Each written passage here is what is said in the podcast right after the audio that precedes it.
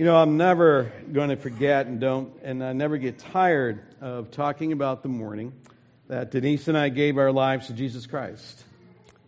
Uh, it was April 3rd, 1977, and that means in just about a month we're coming up on our 46th spiritual birthday. It's kind of hard to believe that many years has gone by. But one of the reasons why that is so important to me, even still, is because that morning has served as an anchor for me. You know, those times when life has gotten really challenging and difficult, those seasons that I went through questions and doubts, that moment, that experience was always like an anchor that just brought me back to a solid place in remembering the relationship that I have with Jesus Christ. Because even though I've gone through those times, there's never been a doubt that the Lord did a work in my heart that morning because the Lord entered my heart. And He has been involved in this transformational process in my life ever since. Now, part of the, the joy that I had that morning, and I can remember this absolutely overwhelming sense of joy when I put my trust in Jesus Christ, it was knowing that I no longer had to try to earn God's favor. Now, I had been involved in a church tradition that basically taught that you just had to be good enough. You had to be faithful enough to church. You had to attend. You had to do the right things. And if you did that, you would earn the grace of God. And maybe, maybe, you would make it when the time came. But I had reached the same conclusion at an early stage in my life, the same conclusion that Martin Luther did, and that on my best day, my best effort was still not enough.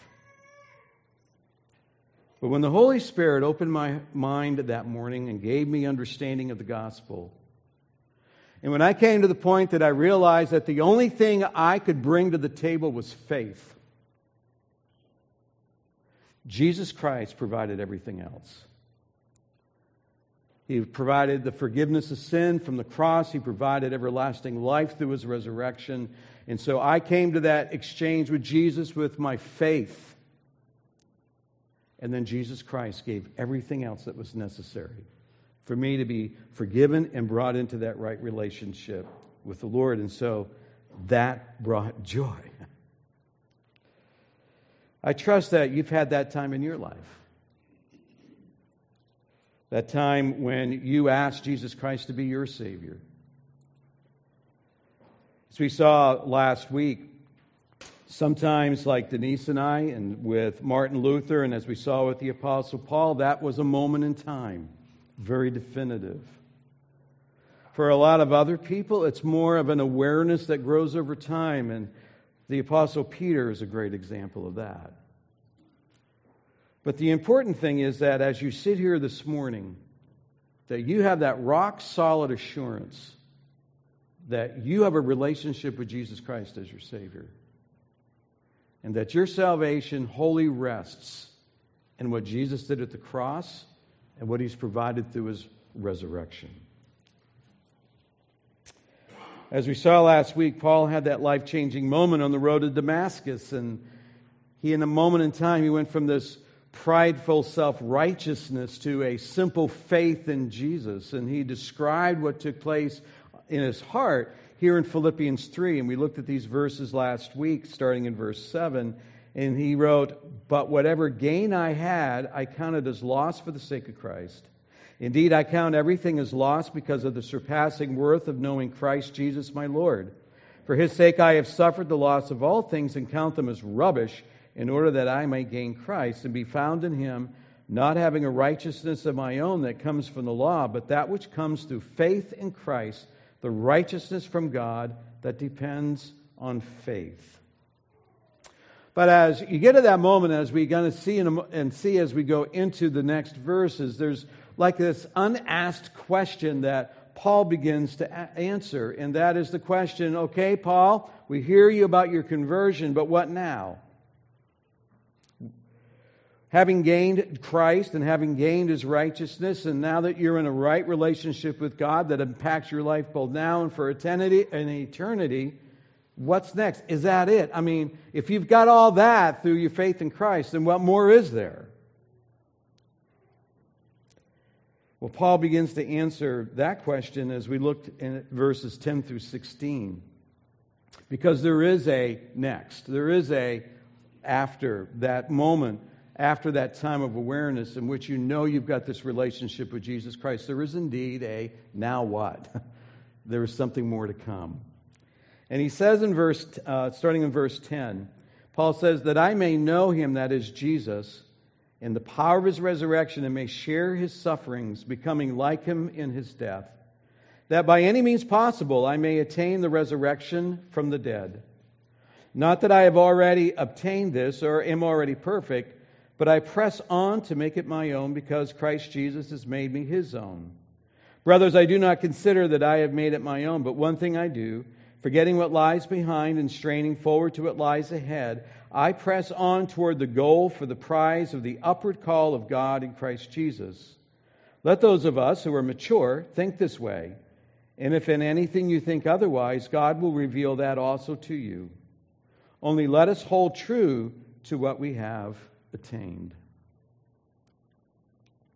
You know, as he answers this question of having gained Christ and his righteousness, what happens now? Paul basically says this I now make it my passionate pursuit to grow in my relationship with Jesus. I want to know him more, I want to experience him more fully, and I want to become like him, step by step, over time. That's what's next. Now, Paul, like a lot of men, apparently loves sports. Um, he often used sports to describe what it was like to be a follower of Jesus Christ. He does boxing and then the overall Olympic Games in 1 Corinthians. He talks about grappling and wrestling in the book of Ephesians. But by far, his favorite sports analogy was a foot race or a marathon, to be exact. And that's what Paul is using here. He's saying that living out our faith with Jesus Christ is like running a marathon. It's like running a marathon. It's, it's going to take dedication, it's going to take effort, it's going to take focus, and it is accomplished one step at a time over time. Now, I have to admit, I never have run a marathon. The longest race I ran as a high schooler was um, cross country, was a little over two and a half miles, but I can say as you did your race, you did not think of the two and a half miles. You just thought about the next step and the next phase of your race. Because if you thought about the whole race, you'd say, uh uh-uh, uh and walk away. It has to be more like that for a marathon. And so Paul is, wants us to understand as we go through this passage that it's a step at a time, it's a season at a time, it's a spiritual phase and spiritual layer of growth at a time but it's done over a lifetime. And Paul tells us that now that we have the joy of knowing Jesus Christ as our Savior, now it's time to passionately pursue growing in our relationship with Him. And he starts with this passionate desire to grow in Jesus. That's the pursuit, that's the goal, that's the race, if you will, that he's running. He's running a race to grow in, in, in, in Christ likeness, and he's doing it passionately. Look again at verse 10. And it's, Paul writes, that I may know him in the power of his resurrection. Paul says, I want to experience the power of God like Jesus did in his resurrection. The power of God that raised Jesus from the dead is the power that I want to experience in my life. Now, the resurrection of Jesus Christ was the greatest display of divine power that we see in the New Testament. It displayed the fact that Jesus Christ has authority over all physical and spiritual realms.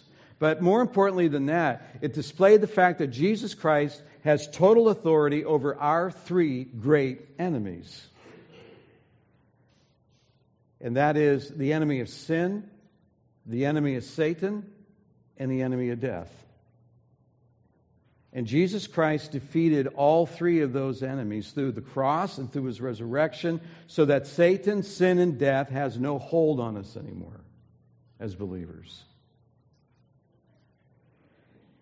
And we know from the New Testament that that same power that raised Jesus from the dead now lives in us in the person of the Holy Spirit. The same power that raised Jesus from the dead now resides in every single believer in the person of the Holy Spirit. And it's the Holy Spirit that enables us to understand God's truth and then guides us in living out that truth in our lives. It's the Holy Spirit that provides God's enabling grace to become far more than anything we can imagine in and of ourselves. It is the Holy Spirit who's given us gifts and abilities to be used in serving others, especially within the church family. It's the Holy Spirit that brings conviction when we do choose to sin and then leads us back into a path of obedience. It's the Holy Spirit who encourages us when we are discouraged. He prays for us when we don't know what to say, and He reminds us that we are God's child when we need to be held with assurance. And it's the Holy Spirit who marks us as God's own possession, assuring us that our relationship with God the Father is secure and it lasts forever. And Paul says, I want to know and experience this power more and more in my life. Not only that, Paul recognizes if you and I are going to experience this resurrection power of Christ through the Holy Spirit, our old life needs to be crucified and buried. Self needs to be crucified and buried so that there is space for the, minister, for the grace of God through the Holy Spirit to enter into that void and then begin to exercise its life changing power in us. Paul says this in Galatians chapter 3, where he says, I have been crucified with Christ. It is no longer I who live, but Christ who lives in me. And the life I now live in the flesh, I live by faith in the Son of God who loved me and gave himself from me. And so I want to experience the power of God, the same resurrection power that Jesus did when he rose from the dead. Now, this is the positive side of the race. this is, you know, this is where you're either on a flat or you're kind of going downhill a little bit. And Paul now moves on to what's a much more challenging part of the race because the next thing he says he wants to experience is I want to grow through suffering like Jesus grew through his suffering. I want to go through su- I want to grow through suffering like Jesus grew through his suffering. Continuing in verse 10, and may share in his may share his sufferings becoming like him in his death. Share in his sufferings becoming like him in his death. I want to grow through suffering just like Jesus grew through his suffering. You know, this is the uphill part of the course. I once served with a, uh, another pastor on staff, and we were talking about this portion of Scripture, and he said, You know what? I, I pray with pleasure to know the resurrection power of Jesus Christ. I'm not sure I even want to pray to share in his sufferings. He was being honest. And quite honestly, there are plenty of times when I would agree with him. It's a lot easier to pray for the power of God than it is for the grace of God to go through suffering and to grow through the process. But that's what Paul does here. And it's important that we understand that Jesus felt life just like we do, just without our sinful reactions. Jesus Christ experienced life just like you and I do, just without the sinful reactions we tend to have. And so, when Jesus Christ experienced being rejected by the very people he had come to save, it hurt. When Jesus Christ saw the devastating effect of sin on the people that he cared about, he wept. When Jesus Christ saw the shallowness of his disciples' faith over and over again during those three years, he got frustrated. When Jesus Christ was facing the looming cross and all that it held for him, he experienced fear. When Jesus Christ walked out into the courtyard after facing the Sanhedrin and being condemned to death and heard the voice of Peter denying him, he was disappointed. And when Jesus felt the devastating effect of the scourging followed by the nails piercing his flesh, he experienced excruciating pain. And when the Father withdrew his presence from Jesus as he bore the punishment of our sins on the cross, he felt abandoned. Jesus Christ feels life, felt life just like we feel life, minus the sinful reactions. And in some fashion that I do not understand, we're told in Scripture that in his humanity, Jesus Christ grew through those experiences. He matured through those experiences. In the book of Hebrews, chapter 5, it says, Even though Jesus was God's Son, he learned obedience from the things he suffered. I do not know how Christ, the God man, matured, but he did. And a lot of his maturing came through those suffering times. Paul learned that in his own life.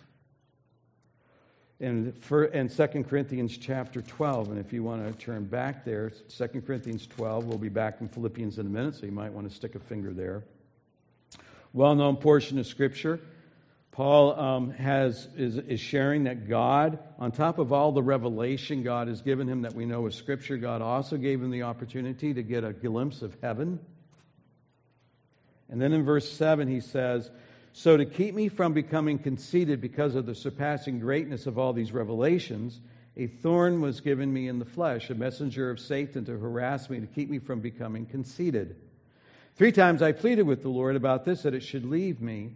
But he's, and, and it's important to understand this was some sort of physical hindrance in his life that was uh, hindering Paul from life and ministry. It is felt by many Bible scholars that as he got later in life, Paul went blind. But there was some physical situation that um, arose in his life that made it more difficult and limiting for him to be able to do his ministry. And that's why that's what he's praying about here. Verse 9, but God said to me, My grace is sufficient for you, my, for my power is made perfect in weakness. Therefore, I will boast all the more gladly in my weaknesses, so that the power of Christ may rest upon me. For the sake of Christ, then, I am content with weaknesses, insults, hardships, persecutions, and calamities. For when I am weak, then I am strong. And so, as we come back to Philippians, it's important that when Paul goes, I, that might share in his sufferings and become like him in his death. He's not, that's just not gibberish or hyperbole. That's what that Paul is living that out. Because Corinthians was written well before um, Philippians. And so Paul goes, Lord, grow me through my suffering. Grow me through the hard times, the challenging times. And then he talks about the finish line. The next thing he says about this race is, I want to be with Jesus in his glory forever. I want to be with Jesus in his glory forever. You know, having experienced all the transformation that happens through resurrection power and all the growth that happens through the suffering that is a part of every life, at the end of the day, what I'm really running for is to be with Jesus in his glory forever. He says in verse 11 that by any means possible I may attain the resurrection from the dead. That's the finish line.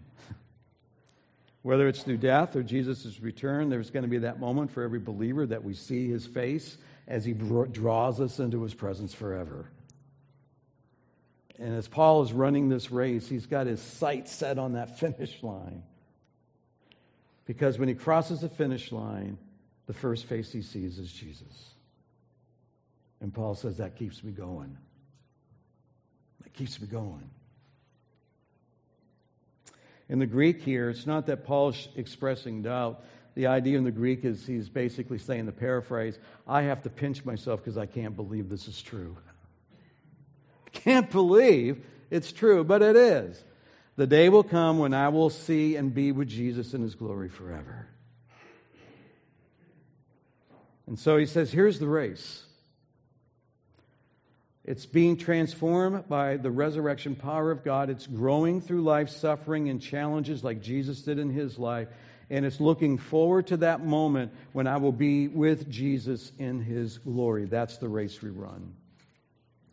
And then Paul decides to talk to us about, uh, I'm sorry, Paul describes how he's running that spiritual race. How do you run the race? That's the race we run, but how do you run it? How do you run it? And he starts talking about that in verse 12. He says, Not that I have already attained this or am already perfect, but I press on to make it my own because Christ Jesus has made me his own. Paul's determined to run this race well, and so the first thing he says is, I run with determination to become like Jesus Christ. I'm running with determination to be more and more like Jesus Christ. Now, Paul exercises great awareness here because he's talking about what he said up there with verse 10. The fact that, you know what, when you talk about resurrection power, you talk about growing through suffering, that has, I, I'm not perfect yet. I have not arrived. I haven't seen the face of Jesus yet, so I'm still living. And so, with those two things in mind, I keep running. This idea of perfect means to attain perfection, but it also means to reach a final destination. And both are in play here. So Paul's saying, I'm not perfect yet. and I certainly haven't reached my final destination, so I keep running hard. I keep running hard. He's making a maximum effort to keep moving forward, and that phrase, I press on, means to move forward or to run forward with maximum effort. It kind of pictures that runner that is straining with every ounce of energy, all the muscles going to get maximum um, effect, to be able to not only finish a race, but with the goal of winning it. And you're leaving nothing out there, everything is on the table, straining forward as hard as you can. And Paul is saying, I'm making this maximum effort to keep growing in Christ, experiencing his resurrection power, growing through my suffering, focused on Jesus. I just keep running that race. And he says he's doing this because Jesus has made me his own, which phrase simply means since Jesus has made me his own through saving faith in my salvation, now I dedicate myself to becoming more and more like him. Jesus owns me, He's my Savior, so I'm dedicated to becoming like Him. You know, if I want to excel in something, it takes a lot more than a dream, doesn't it? Takes maximum effort. I can sit around and dream about becoming something or doing something or playing something or accomplishing something all day long. I can have the best plan in the world, but without effort, none of it comes to pass. So if I decide I want to excel in a sport, the key to success is dedication and focus on that sport. If I want to excel in, in, in, as a musician, then the key to success is dedication and focus on that instrument, on my voice. If I want to excel in my career or in the chosen field that I'm in, the key to success is what? Dedication and focus. Paul's simply saying here the thing I've decided to do is become like Jesus. And so I am dedicated and focused on growing in my spiritual life. Another thing about the race is Paul says, I learned from the past, but I focus on the future. I learned from the past, but I focus on the future. Look with me on verse 13. He says, Brothers, I do not consider that I have made it my own, but one thing I do Forgetting what lies behind and straining forward to what lies ahead, I press on. Paul says, I learn from the past, but I don't live there. I focus on moving forward into the future. Because maximum effort without focused concentration and a goal that we're aiming for is pretty useless. you can run as hard as you want, you're not going to accomplish anything if you're running in the wrong direction. And so Paul's got this target that he's running for in this maximum effort. And so he doesn't look back, he looks forward. It's really hard to drive a car if your eyes are in the rear view mirror. If you're going to drive a car forward, you better be looking through the windshield. He starts this with brothers, and that's pretty cool because what Paul does is, up to this point, he's got this image of this runner just in its maximum effort. And that word brother, he dials it all back. He dials back the intensity because it's a word that carries gentleness and affection. It's like Paul takes a breath. Walks up, puts the arm around the shoulder of the Philippians, and starts talking in this more quiet, encouraging voice. And he says, Okay, guys, this is the thing. I've not arrived yet. I'm not going to arrive this side of de- on this side of death. But there is one thing I make sure that I always do, and there's one thing you need to make sure that you always do. Don't live in the past. Focus on the future. You can learn from the past, but it's a bad place to live. Focus and move to the future, to what is next. You know, living in the past is going to do one of three things to us. If God has blessed us with accomplishments that are above the norm and that's what we're living in, you're going to be prideful. If you feel satisfied with the past and you feel like you've arrived in some fashion or accomplished everything you need to accomplish, you're going to be complacent. And if you've experienced failures and disappointments in your life, or if things in your life have changed in a way that you look back and goes, those are the good old days, man, I'd like to be back there again, you're going to get discouraged. Because you do understand you can't go back, right? And you do understand the glory days were, were very much like today, but you don't remember all the bad parts. Now, you take what you've learned about God and about yourself and about life, but now you take all that you've learned and you focus on taking the next step forward with the Lord towards Jesus in Christ likeness. Because no matter what our age, there's always a next step. And there'll always be a next step until you step into the presence of Jesus. You know, the transition team has been doing this for Grace Bible Church over these last few weeks. We've been meeting and we've been taking a look back over the 65 year history of Grace Bible Church. We've been asking the Lord to show us what are the lessons that we can learn? What are the strengths that are here that we can build on? What are the things that need to be addressed if we are going to be prepared for what you have next? And that part's done. We're done looking back. And all of that has been put together into a church assessment report. But within that report, you pivot and you look ahead. And so as we look ahead, we are looking and asking God, Lord, what does your future look like for Grace Bible Church? And then what do we do to align ourselves in that direction? So that aligning ourselves to where God has taken this church, we're able to then focus all of our attention and all of our efforts in that one direction together. And that's everything Paul's talking about here. Running hard together in the right direction toward what God has laid out. That report, uh, uh, the transition team has already gone through the first draft of that report. We're getting ready to finalize that report, and then it will go to the official board, and that'll probably happen pretty soon. And then after that, it'll come to you, the congregation. But that assessment report is going to do everything we just talked about here. We're going to look back to learn, but then we're going to focus on the future, what comes next. Then Paul says a third thing in this passage is that God calls out and then encourages us. God calls out and he encourages us in this race. Verse 14, he says, I press on toward the goal for the prize of the upward call of God in Christ Jesus. There's that word press towards, the same word, except in the tense in this verse, it carries the idea of this is a continuous effort in the same direction over time. So, this maximum effort in the right direction over time and that prize, as we've already said, is Christ likeness. It's the prize is knowing Jesus more intimately. It's experiencing his power more fully. It's growing through life's trials and challenges to become more like him. And then we get to this really neat phrase. And there's this upward call of God. This is the voice of God saying, Keep on running.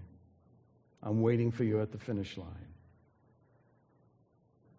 When I ran track and field, there was a coach that would always be at, a certain part of the track. And especially in large races like the year that I was running with the goal of making states, and that meant I had to place in the top five in the regional track meet, running against 25 other people to get five spots. And every time I came around the track that day, he would do two things. He would cheer me on, and then as I came by, he'd just quietly tell me how many people were in front of me. Didn't tell me out loud because he didn't want that people in front of me to know he was telling me. And as I came around with three laps to go, there were seven, eight, nine guys in front of me. Passed a couple of them, came around two laps to go. There was, I was now in sixth place. Needed to get up one more spot. Came around to the last lap. I passed that guy, and he goes five. And then I noticed he looked at his stopwatch and he took off. As I came around for the last lap, he was waiting for me at the, at the finish line. He's got his stopwatch like this. He's jumping up and down and he's waving his hand like this. And I'm thinking, I'm locked. I, there's nobody around me. What's he doing? But I said, okay. And I had the best kick in my whole career.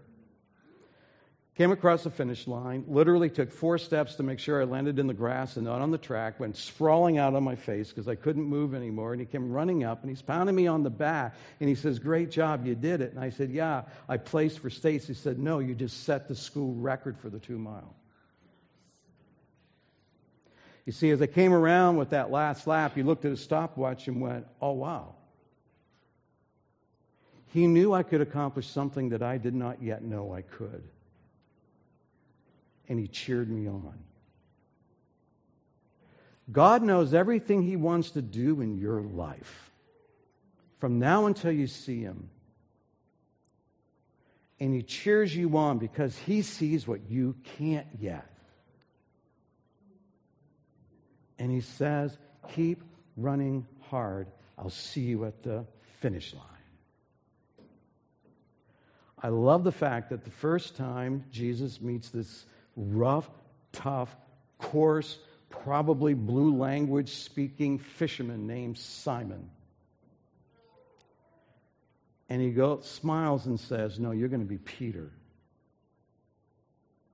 You're going to be the first leader in my church. He saw what Peter was going to be four years later. He does the same in our lives.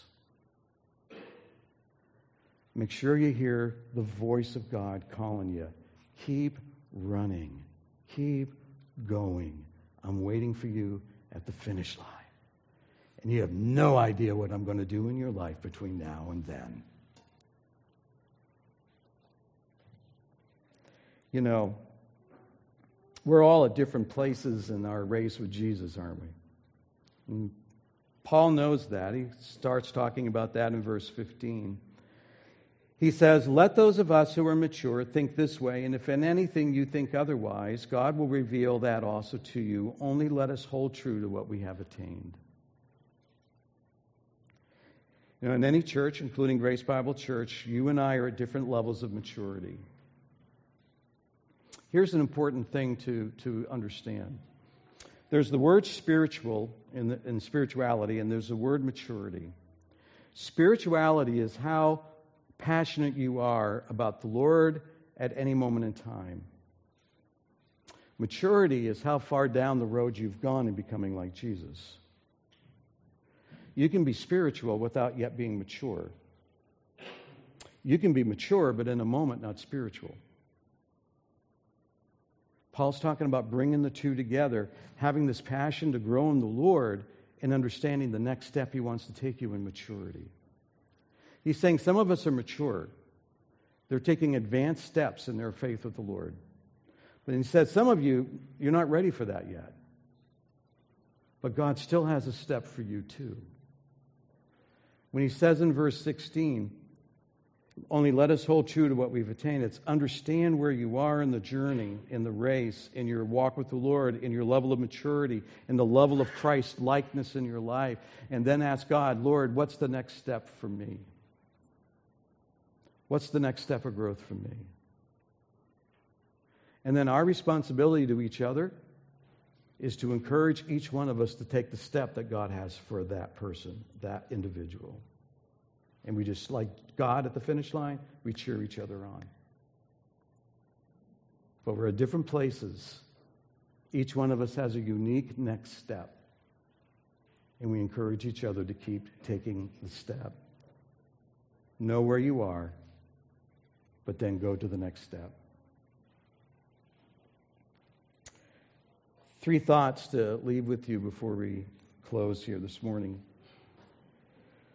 Paul really wants us to receive this instruction as coming with grace and gentleness.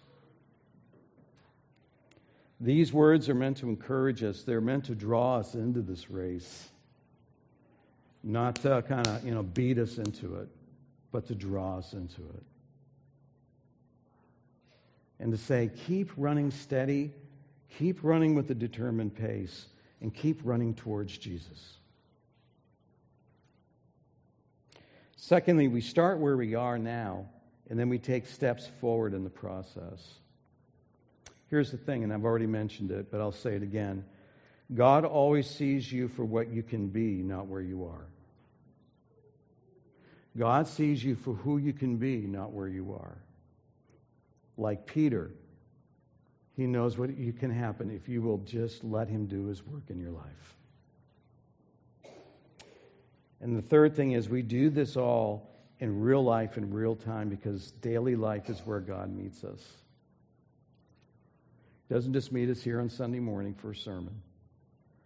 God has an appointment to meet you tomorrow morning uh, before you go to work, before you go to school, before you go out and whatever you do if you're retired before you interact with your spouse, before you interact with your children, before you interact with your grandchildren, before you have that conversation with a neighbor, he's got an appointment with you to say, okay, let's talk about the next step I have for you today in your walk with my son.